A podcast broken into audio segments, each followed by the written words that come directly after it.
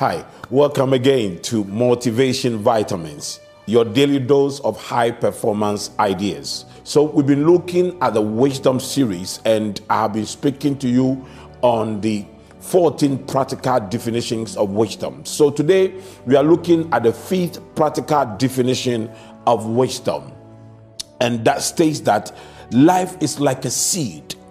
Wisdom is the ability to plant that seed in the right soil water it, prune it, and wait for it to grow. And this is based on the parable that Jesus spoke about in Matthew 13, the verses 31 and 32. The Bible says he told them another parable. The kingdom of heaven is like a mustard seed which a man took and planted in his field. Though it is the smallest of all your seeds, Yet when it grows, it is the largest of garden plants and becomes a tree, so that the birds of the air come and perch in its branches. You see, a seed is usually a very small thing, but has the potential to become very great. A seed can start as a something small you plant, it grows, gives you more seeds. You plant all the seeds and it begins to give you a garden. And then you plant all the seeds, and very soon it becomes a forest. You see, every great success you see today started as very small. You may think big, but you might start small.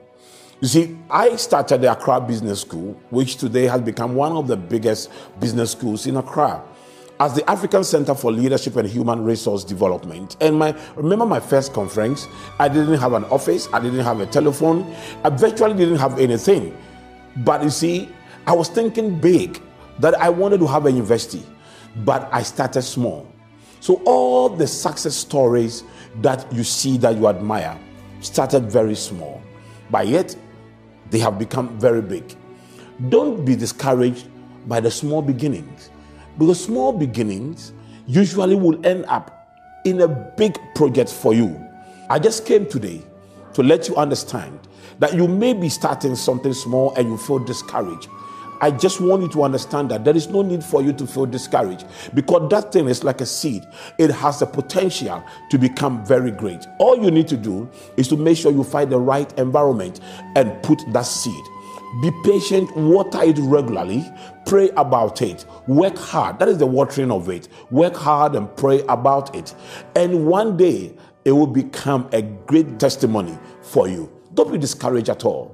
Think big, but start small. That small opportunity, that small thing in your hands holds the key to your mega success.